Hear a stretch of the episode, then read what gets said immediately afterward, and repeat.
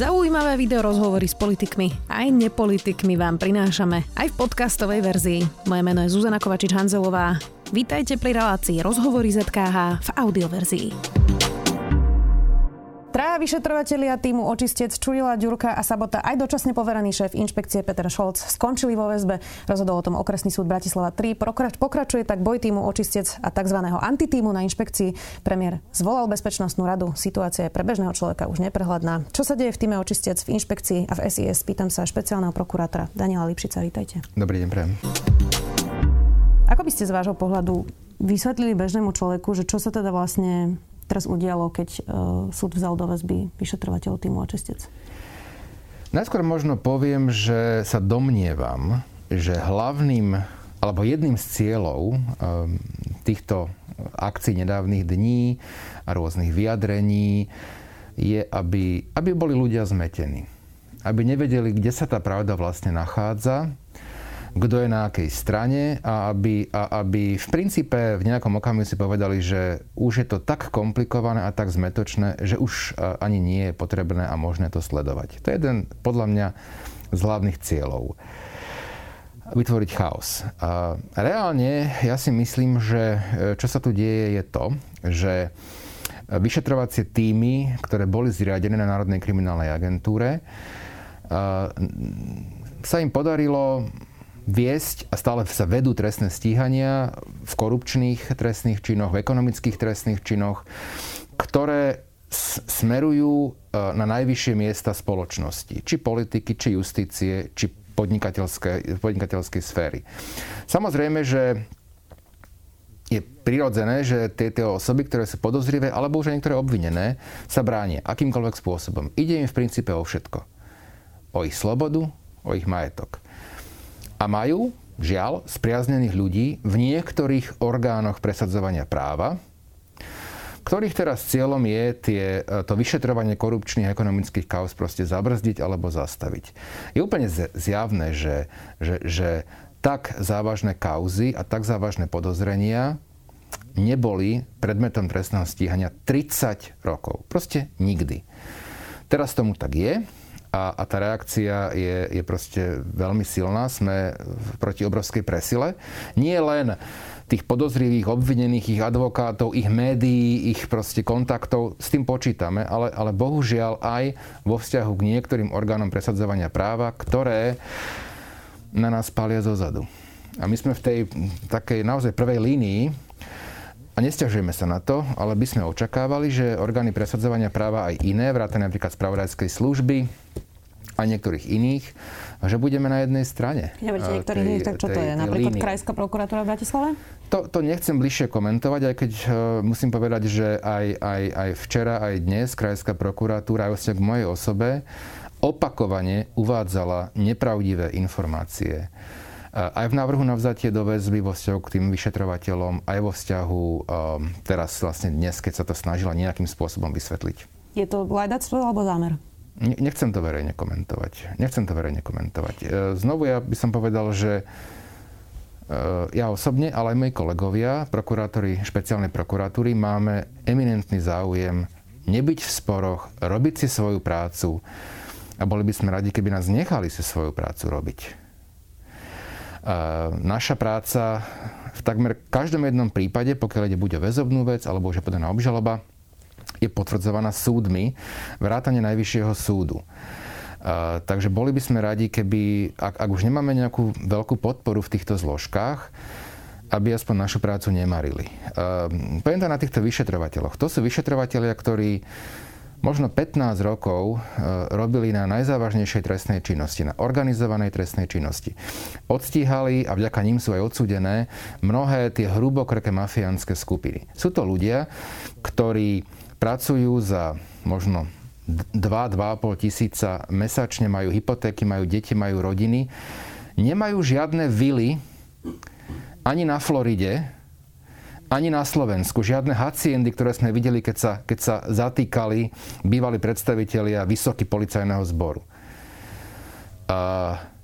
Robili si svoju prácu, nasadzovali svoj krk vo svojej práci. Robili ju podľa môjho presvedčenia zákonne. To, čo sa udialo v pondelok, považujem za naozaj úmyselnú snahu zvrátiť trestné stíhania, ktoré smerujú, a tie podozrenia už boli aj v médiách publikované, naozaj k najvyššie postaveným ľuďom v spoločnosti, ktorí samozrejme teraz aj najviac kričia. Pritom paradoxne jediná manipulácia, ktorá údajne bola zistená, je v tom, že svedok v jednej veci Čaba Demeter, potom následne bol teda obvinený, si mal vymyslieť, že videl cez sklo jedno stretnutie, ktoré síce prebehlo, on tam dotyčnú osobu viezol, vedel, o čom bude, že sa budú rozdávať peniaze, ale nevidel ich cez to sklo, ktoré údajne je neprehľadné, ale ani to nie je pravda, vo trestnej veci, kde nebol nikto obvinený. Aký by tam bol zámer? Ja sa pýtam, tohto svedka ovplyvniť, keď je to vec, ktorá so žiadnou z tých veľkých vecí nesúvisí a nikto v nej nie je obvinený. O čo tu vlastne hráme? Ja sa dostanem inak aj k tým detailom ešte, ale ešte takto všeobecne. Keď bol ešte vo VSB Vladimír Čolinský, tak tá argumentácia bola, že vlastne potvrdzujú to súdy, myslím, že 9 sudcov až rozhodovalo o jeho väzbe, že tam je predsa dozorový prokurátor a že teda nie je to len tak, že niekto povedal, že ty ideš do väzby na základe jedného kajúcnika, ale tento prípad tiež dozoruje prokurátor a tiež o tom teraz rozhodol súd. Tak prečo v tom jednom prípade v tej línii hovoríme, že teda sú tam protiváhy, prečo to bolo spravodlivé rozhodnutie a pri tomto prípade, kde už máme niekoľko inštancií, to neplatí? No nemáme niekoľko inštancií, máme zatiaľ rozhodnutie súdcu pre prípravné konanie okresného súdu Branislava 3, sudcu, ktorý bol veľmi blízkym sudcom stíhaného sudcu Davida Lindnera. Sudcu, ktorý nevzal do väzby Jana Kalavského, tvrdiac, že on kajúcnikom neverí. Sudcu, ktorý v expresnom konaní bez rešpektovania procesných lehôd schválil dohodu s Čabom Demeterom, tento sudca rozhodol. A nechcem ja príliš ísť do podrobností veci, ktorú, ako hovoríte, dozoruje iná prokuratúra, ale som presvedčený, že aj vďaka teda obhajcom v tejto veci sa verejnosť dozvie, na čom teda to celé v princípe je vybudované. A z toho, čo som ja čítal, tak aj moji kolegovia na úrade špeciálnej prokuratúry, tak z toho, čo sú obvinení títo vyšetrovatelia, to nie je trestný čin. Bude o tom sa rozhodovať teda krajský súd, čo v prípade, ak to potvrdí? Ak to nebudem dopredu špekulovať, ale povedal som to dneska aj na výbore pre obrannú bezpečnosť, proste poznajúc to uznesenie, som presvedčený o tom, a potom si k tomu môžeme možno v budúcnosti sadnúť a povedať, či som mal pravdu alebo nie, že najneskôr ústavný súd to bude musieť zrušiť. V prípade, že by to krajský súd potvrdil, a potom sa ústavný súd bude môcť vyjadriť pomerne komplexne k tomu, akým spôsobom trestné konanie vedené je, ako sú formulované skutkové vety a možno aj k tomu, či je možné cez paragraf 363, dneska ho už celé Slovensko skoro pozná, rušiť uznesenie o začatí trestného stíhania vo veci. To bolo v prípade pani Santusovej teda toho týmu? Nikoho. Tam nebol nikto obvinený.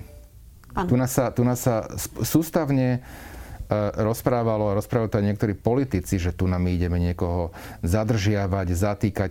Jediné, čo sa robilo, nerobili sa žiadne invazívne úkony, neboli žiadne odposluchy, neboli žiadne prehliadky, neboli žiadne zaisťovacie inštitúty použité.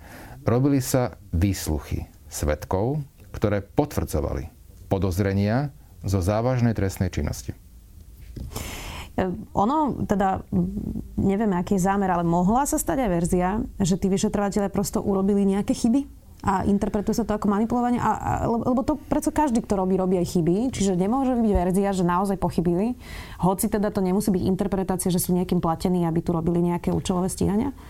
No poviem to znovu teraz na jednom z tých skutkov, lebo poznám, tam sa vlastne tvrdí, že vyšetrovateľ Ďurka mal nie presne zapísať v priamej reči výsluch Čabu Demetera. Je bežné, závisí samozrejme od intelektovej úrovne toho svedka alebo teda obvineného, že či sa tá zápisnica robí priamym diktátom alebo diktátom vyšetrovateľa, že on vlastne píše tú zápisnicu a následne ju ten obvinený teda podpíše. Ja som presvedčený, že to je absolútne štandardný postup a mnohí ľudia, ktorí boli vypovedať na polícii ako svedkovia, podľa mňa o tom vedomosť majú. Poviem to na inom príklade. V minulosti bol trestne stíhaný súčasný minister financií Matovič. Ja som vtedy bol jeho obhajcom, tak ten spis poznám. V tej veci bolo dokázané, že výpovede svedkov poškodených pána Fica a pani Ficovej sú kopírované. Že proste vyšetrovateľ vtedy na NAKE Laho ich skopíroval. Boli identické. Na základe toho bolo aj uznesenie o vznesení obvinenia aj na základe toho, aj na základe iných skutočností, zrušené. Následne cez paragraf 363, ktorajší námestník generálneho prokurátora pán Šufliarsky povedal, že to bolo nezákonne zrušené, treba obvinenie, tak povediac, obnoviť, čo sa teda aj stalo.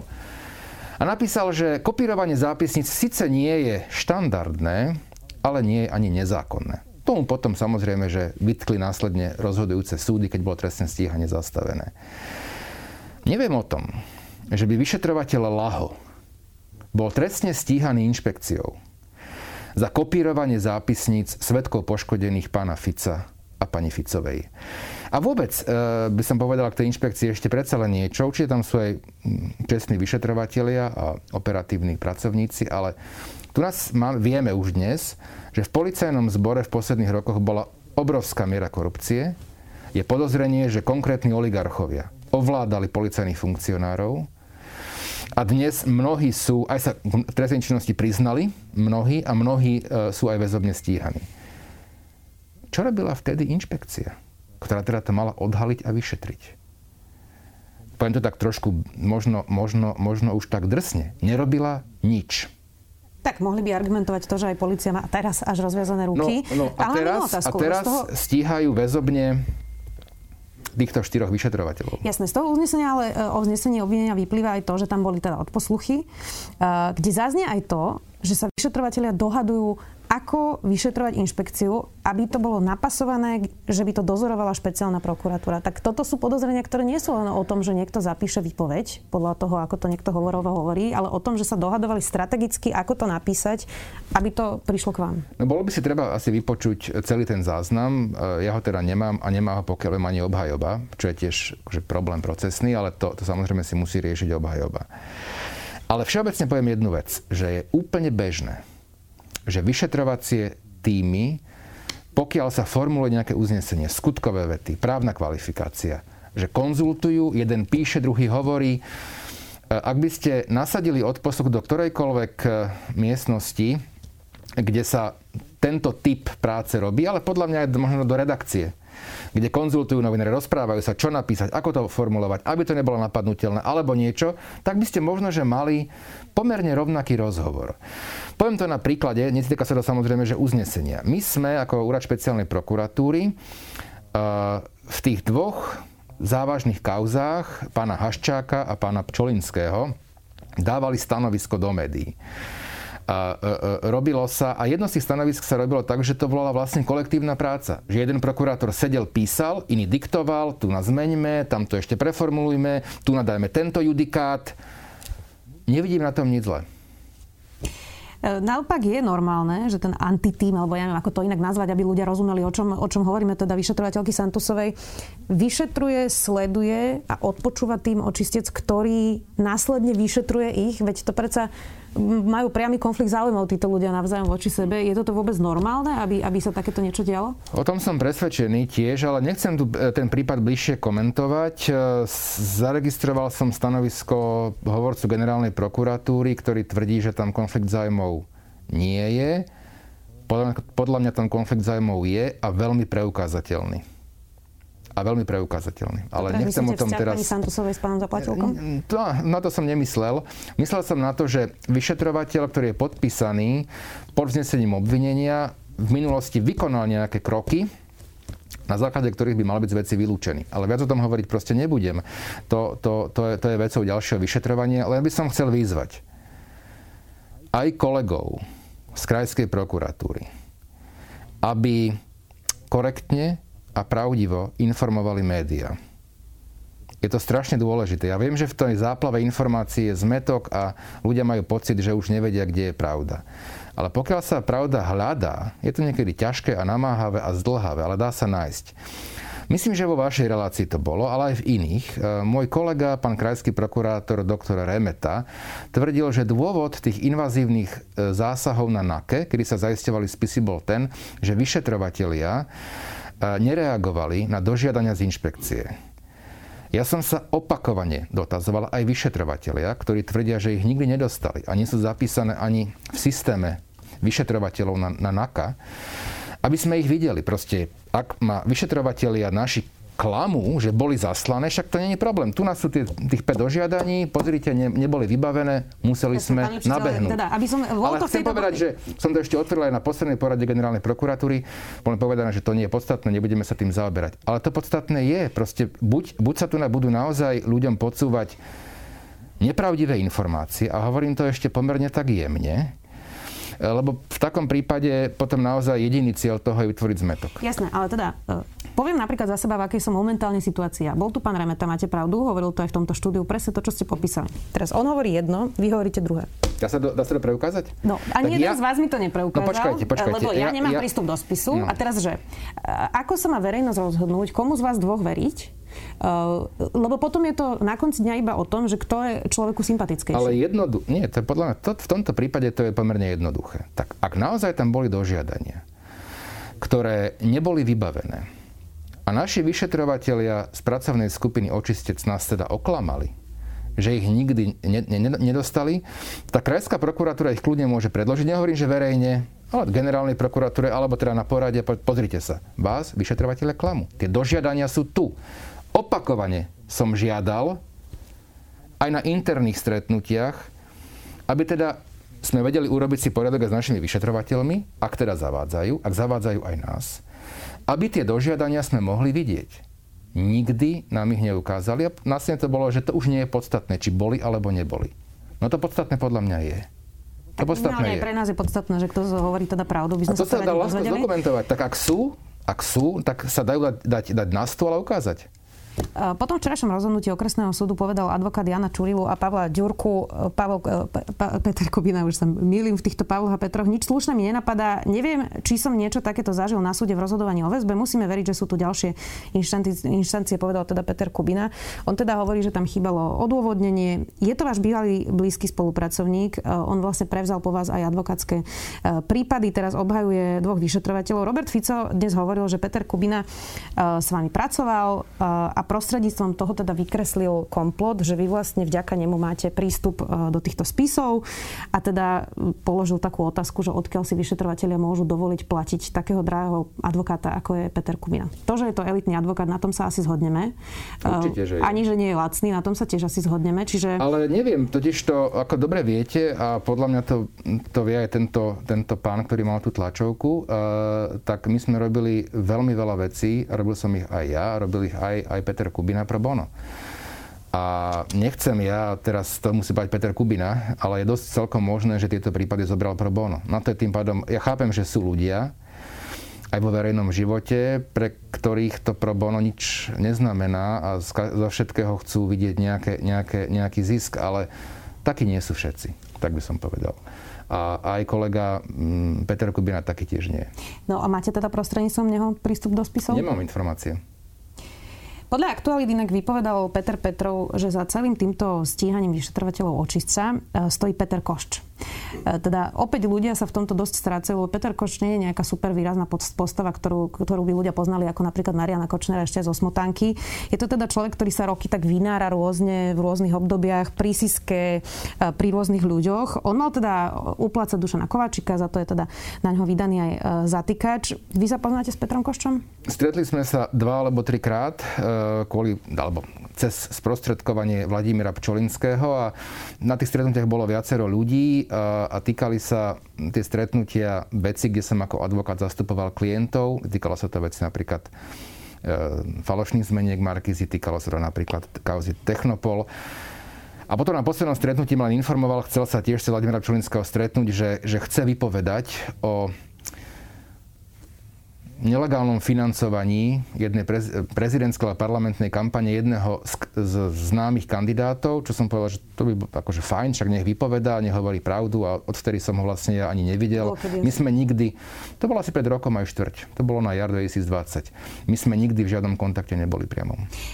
Branislav Zurian totiž dal rozhovor pre HN-ky, to je bývalý šéf NAKY a ten povedal, podľa mojich informácií chodil na obedy k Petrovi Koščovi súčasný špeciálny prokurátor Daniel Ličica spoločne s dnes už bývalým riaditeľom Národnej jednotky finančnej polície Bernardom Slobodníkom a budúcim šéfom tajnej služby Vladimírom Čolinským. U Petra Košča sa Lipšic s takýmito osobami stretával. S Dušanom Kováčikom nech vysvetlia, čo tam robili. Čiže to sú tieto stretnutia? To sú, bolo buď jedno alebo dve stretnutia a musím povedať, však vedia o nich aj moji kolegovia, ja som sa stretával aj s Branislavom Zurianom, keď som bol advokát.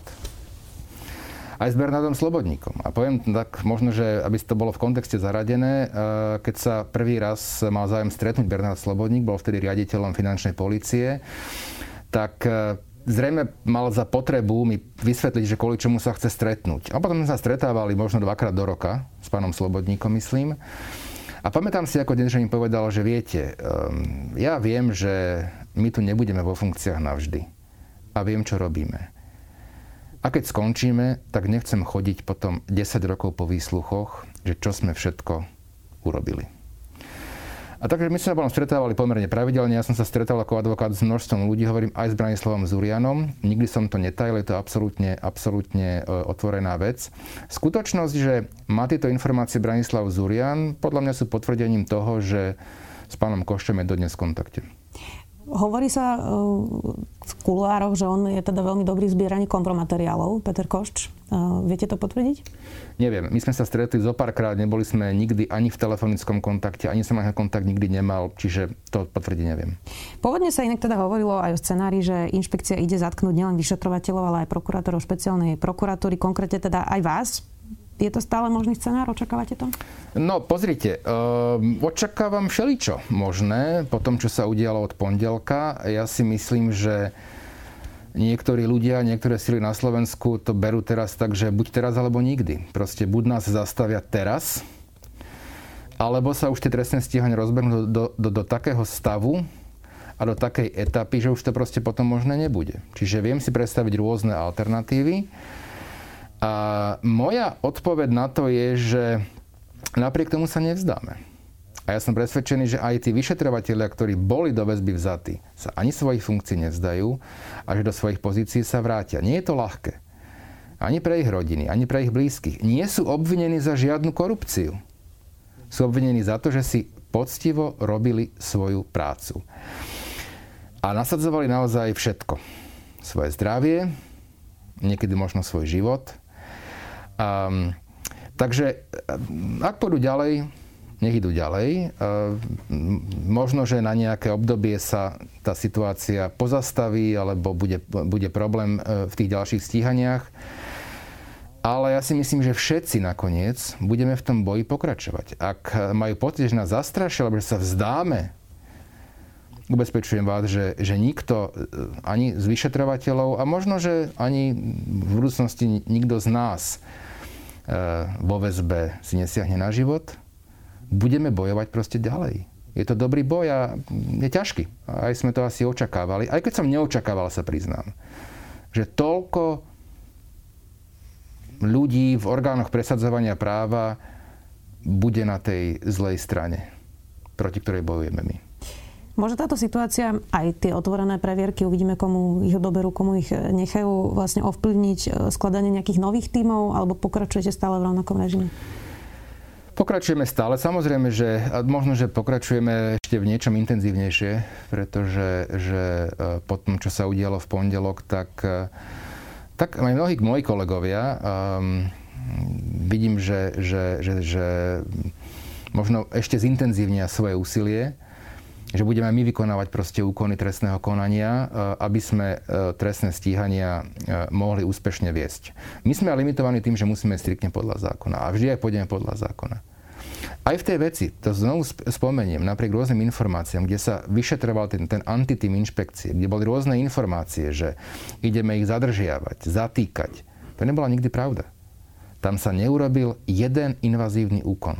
Tak to, čo vám Maroš Žilinka, jasné, ale to, čo vám on vyčítal, bolo, že to bolo veľmi vágne napísané, že tam bol vlastne nejaký šéf tej zločineckej skupiny X a že to bolo celé veľmi napísané všeobecne a že na základe tohto sa vlastne nedá stiať. To je to, čo bolo v tom odôvodnení Maroša Žilinku. Nie, to nie je pravda. To zrušené, čo bolo uznesenie, ktoré sa týkalo korupčných trestných činov. A teraz bol nový realizačný návrh urobený, ktorý sa týkal zločineckej skupiny. Ten nikdy posudzovaný nebol, lebo ten ani v stíhaní nikdy nebol. Dokonca ani ja som ho k dispozícii nemal, pretože v sobotu alebo v piatok bol zverejnený na internete.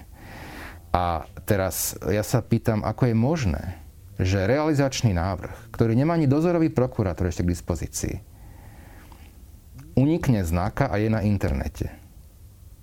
Aj tým by sme sa asi mali zaoberať. Je trestné oznámenie podané, jasné, ale to je problém. Ak v kľúčových inštitúciách presadzovania práva budú ľudia, ktorí hrajú na druhú stranu, tak sa veľmi ťažko bude dať efektívne viesť vyšetrovanie ekonomickej a korupčnej chobotnice. Skúsme ešte vysvetliť to, že aké teda máte indície, dôkazy, asi mi teda nebudete hovoriť konkrétne veci, predpokladám, že ani nemôžete, ale ten antitým Diany Santusovej ide teda proti vám podľa vašich slov účelovo a bráni teda nejaký systém. Tak Denník N zverejnil video, kde sa ona teda stretáva s Branislavom Zurianom v aute. Bežnému človeku to nič nehovorí, ani teda mu asi nenapadne, že je to niečo čudné. Čiže čo sú tie indície, prečo by verejnosť mala veriť tomu, že ten antitým, ja to nerada tak volám, ale pre zjednodušenie to tak budem hovoriť, že teda naozaj robí nepoctivú prácu. No poviem vám príklad teda aj z tohto týždňa. V pondelok, po mesiaci, ako je vo VSB, bol vypovedať Peter Petrov v tej inšpekčnej veci. Tá jeho výpoveď bola zverejnená v tej inšpekčnej veci. Je zjavné, že celé to obvinenie sa rozpadlo ako domček z kariet. Tak kvôli tomu, že sa situácia dôkazná oslabila, bolo potrebné si urobiť ďalšie úkony a zadržiavať vyšetrovateľov. A teraz moja druhá vec, otázka je, ktorú som už zmieňoval. Peter Petrov bol zadržaný v našej veci, ktorú dozoruje môj kolega na úrade špeciálnej prokuratúry. Keď bol zadržaný, tak viacerí politici začali atakovať úrad špeciálnej prokuratúry, aby sme okamžite ho vydali do tej inšpekčnej veci, lebo tam bol vydaný príkaz na zatknutie. Rovnako to spomínal aj môj kolega doktor Remeta z krajskej prokuratúry. A následne sme dostali telefonát z vedenia generálnej prokuratúry, aby sme Petra Petrova vydali do inšpekčnej veci. To dozorový prokurátor odmietol urobiť, urobilo tomu radný záznam a bol vzatý do väzby v našej veci a následne vysvetlil dokonca, že existuje stanovisko trestného odboru generálnej prokuratúry spred 2 rokov, ktoré jasne tvrdí, že zatýkač nemá vždy prednosť. Čiže náš postup bol absolútne správny. Napriek tomu to boli snahy, aby dozorový prokurátor svoj zamýšľaný postup zmenil. A ja sa pýtam, prečo? No a nemôže byť interpretácia rivality proste vašich dvoch týmov? Ale ešte raz, veď je vzatý do väzby. Ja by som na mieste, keby som robil transparentné vyšetrovanie, bol rád. Je zadržaný, môžem s ním robiť úkony. Nech sa páči, veď inšpekcia s ním mohla od začiatku robiť svoje úkony. Nie je problém. Ja vám rozumiem, pán Ličica, ale ich teória tak je, že vaši vyšetrovateľi ovplyvňujú svedkov, tak mi príde prirodzené, že chceli mať toho svedka ako prvého. To je len ako môj logický. Oni vyšetrovatelia NAKY neboli pri výsluchu, ktorý viedla inšpekcia s Petrovom v pondelok. Tam boli len vyšetrovateľe inšpekcie. Tak o čo vlastne išlo? Jasné, že môže tam byť prirodzená nedôvera, že môže byť toto vysvetlené. A zrazu akože mesiac majú čas a už teraz tak a teraz aj tá intervencia, že dajte ho do inšpekčnej veci. Napriek tomu ešte raz hovorím, že to nie je podložené ani znením trestného poriadku, ani judikatúrou a práve naopak stanovisko generálnej prokuratúry bolo odlišné. Tak to mi príde ako, poviem to tak jemne, že nadpráca, ktorá sa podľa mojej mienky úplne nedá vysvetliť. A skutočnosť, že krajský prokurátor doktora Remeta ešte po rozhodnutí špecializovaného trestného súdu, ktorý aproboval náš procesný postup, stále tvrdí, že ten postup mal byť iný a že všetko vlastne, teda náš postup bol zlý. Ja neviem, ja som zatiaľ ako stále bol presvedčený, že sa nemôžeme vyjadrovať k trestnej veci inej prokuratúry. Tak zrejme niekto sa vyjadrovať môže a iný sa vyjadrovať nesmie. Vy ste spomenuli pána Remetu, už viackrát tu padlo meno aj Maroša Žilinku, ten na vás teda podal disciplinárku za to, že ste komentovali práve kroky pána Remetu. Vy ste teda bývali kolegovia na ministerstve, on bol štátny tajomník, vy ste boli ministrom. Ministerka spravodlivosti inak minulý týždeň v tomto štúdiu hovorila, že už ani ona sa v tomto vašom spore nevyzná a že ľudia si teda vyberajú len podľa sympatí, komu veria. Aký máte teraz vzťah s Marošom Žilinkom? Čisto pracovný. Ale ešte raz ono to možno, že v zásade, z mojej strany, a ono to v zásade je možno také jednoduché povedať, že už sa v tom nikto nevyzná. No, pre mňa to nie je osobný spor. A ja ani ten spor nevyhľadávam. Ja by som bol najradšej, keby nám generálna prokuratúra držala chrbát. Keby sa nás vedenie generálnej prokuratúry zastalo. Veď koľkokrát sa stane, každý deň na nás pomerne tvrdo útočia politici, oligarchovia. Neprejde možno jeden deň, keď nie je nejaká tlačovka. A ja by som najradšej, však sme dospelí, čiže akože nie je problém.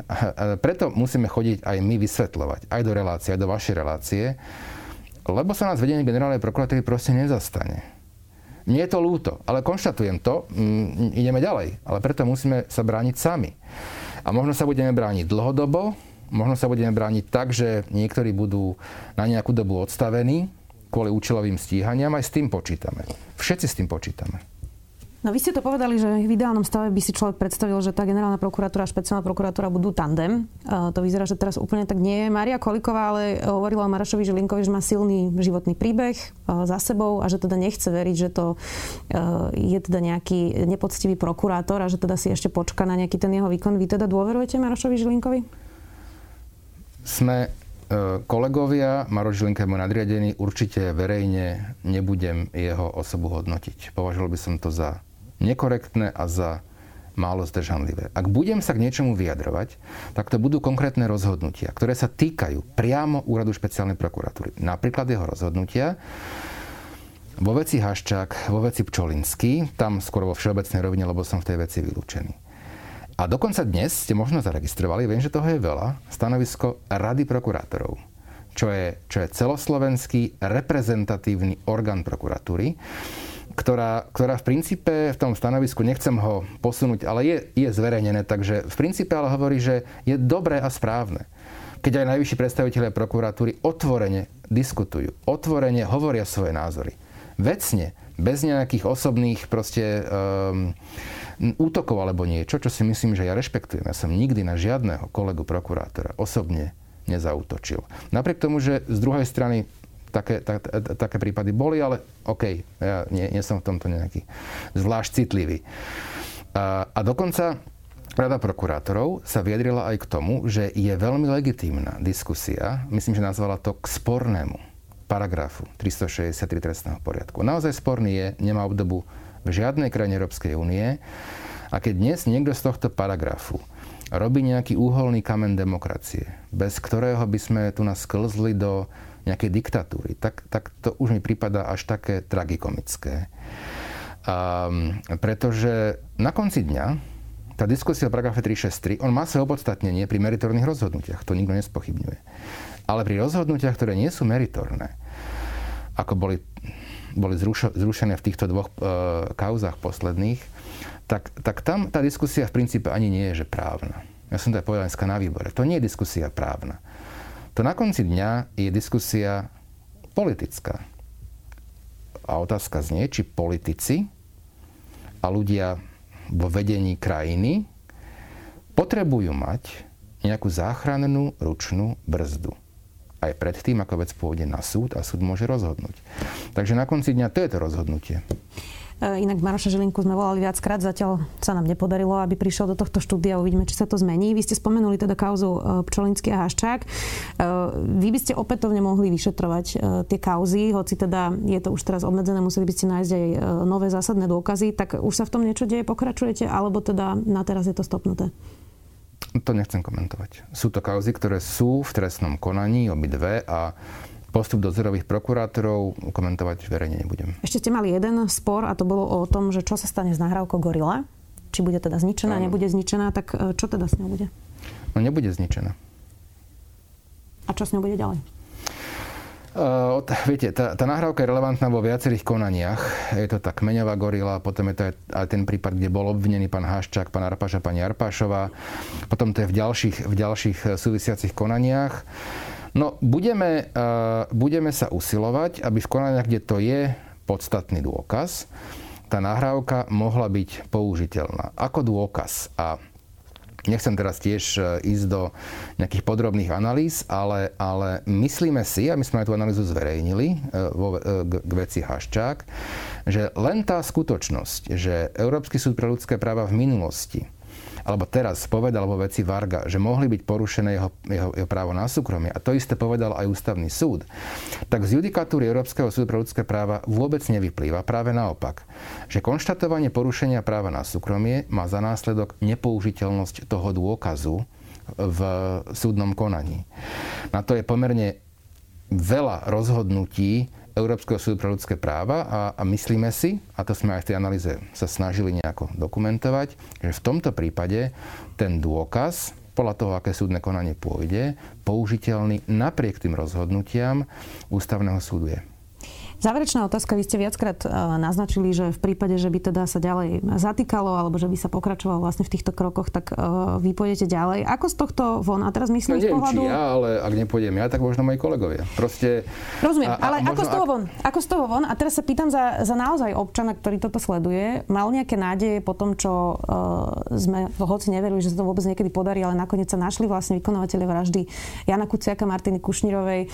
Bola zmena vlády, naozaj po tých protestoch veľa ľudí malo možno až naivnú predstavu, že to pôjde asi ľahšie a že teda sa dopracujeme k nejakému spravodlivejšiemu výsledku. Tak ako z tohto von pre občana, ktorý toto sleduje, čo sa musí zmeniť? Pozrite, ten systém v úvodzovkách sa bráni a bráni sa akýmkoľvek spôsobom a má, viete, tá naša protistrana má neobmedzené zdroje a prostriedky a aj médiá a zjavne teda aj ľudí v niektorých pozíciách. Takže neviem, ako to dopadne, či vyhráme, či prehráme. Poznáte, teraz to trošku na záver odľahčím, ale nie je to samozrejme, že ľahká téma. Poznáte Hviezdne vojny? Poznám. A viete, ktorý bol v tých pôvodných Lukasových Hviezdnych vojnách druhý diel? Ten druhý diel bol Empire Strikes Back. Ale to nebol podstatný diel. Ešte v tej prvej sérii potom bol ten tretí, ktorý bol pre tú sériu posledný. Takže čakáme na tretiu sériu? Nie, čakáme, uvidíme. A potom možno po tom druhom dieli Empire Strikes Back príde ten tretí diel tej pôvodnej série. Budeme sledovať samozrejme, čo sa bude dejať. Špeciálny prokurátor Daniel Ličica. Ďakujem za pozvanie. Počúvali ste podcastovú verziu relácie Rozhovory ZKH. Už tradične nás nájdete na streamovacích službách, vo vašich domácich asistentoch, na Sme.sk, v sekcii Sme video a samozrejme aj na našom YouTubeovom kanáli Denníka Sme. Ďakujeme. Niekedy sa politici hádajú, niekedy hovoria o boji s pandémiou či o očkovaní. Vo svete sa menia vlády, odohrávajú sa prevraty, ale aj nové prevratné vedecké objavy. To všetko sú správy a to všetko sú správy, ktoré vám prinášame každý deň. Ja som Tomáš Prokopčák a spolu s kolegyňami a kolegami vám každý pracovný deň prinášame ranný spravodajský podcast Dobré ráno. Už viac ako 3 roky tak spoločne štartujeme deň a to aj v týchto čudných pandemických časoch. Podcast nájdete vo vašich podcastových aplikáciách, na Spotify alebo každé ráno aj na webe a v apkách Denníka Sme.